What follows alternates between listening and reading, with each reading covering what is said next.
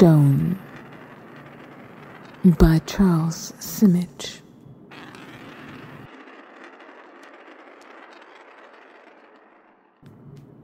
Go inside a stone. That would be my way. Let somebody else become a dove, or gnash with a tiger's tooth.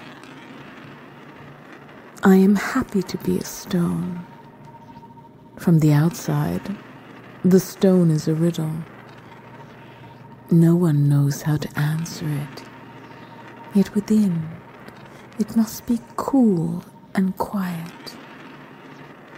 Even though a cow steps on it full weight, even though a child throws it in a river, the stone sinks slow, unperturbed to the river bottom where the fishes come to knock on it and listen.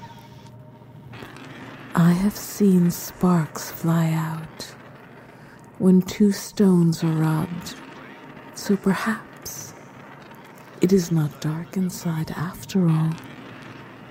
Perhaps there is a moon shining from somewhere, as though behind a hill.